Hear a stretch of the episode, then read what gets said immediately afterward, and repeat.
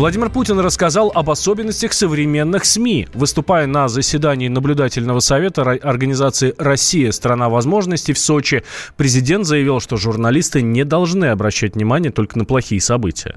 Мне один из знакомых, а у него приятель, главный редактор, э, вот, пригласил журналистов на открытие моста никто не приехал. Они потом начали ругаться. Он говорит, что ж ты, э, поросенок такой, никого не прислал. Он говорит, ну, а что прислать? Если бы у тебя мост сгорел, мы бы все приехали.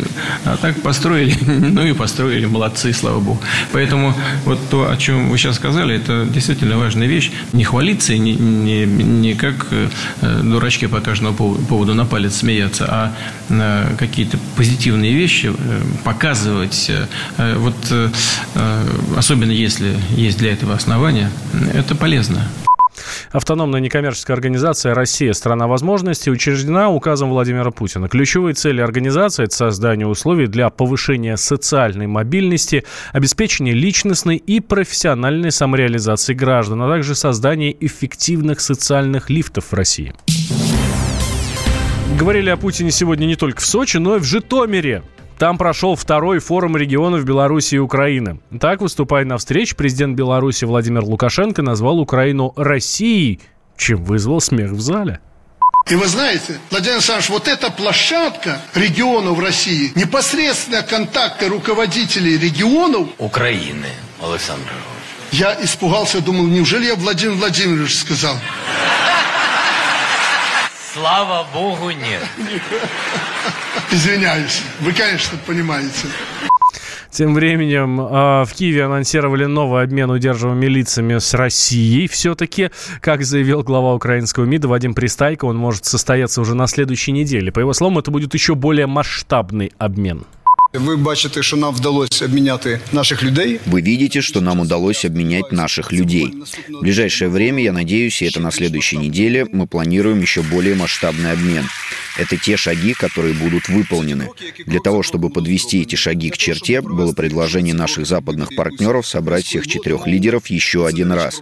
Последний раз такая встреча была в 2016 году. Останній раз такая зустріч была в 2016 році. Тем временем в Кремле выступили за обмен удерживаемыми лицами с Украиной в формате «всех на всех». Как отметил пресс-секретарь президента Дмитрий Песков, работа по этому вопросу продолжается. Вы знаете, что еще с российской стороны давно было отмечено, что в России были бы рады осуществить обмен всех на всех. Это должно быть окончательной целью. Все это зависит от готовности двух сторон. Определенная работа в этом контексте продолжается. Больше я не могу ничего уточнить. Работа в этом направлении продолжается. Украина делает все для того, чтобы организовать еще один обмен, считает политолог Александр Асафов.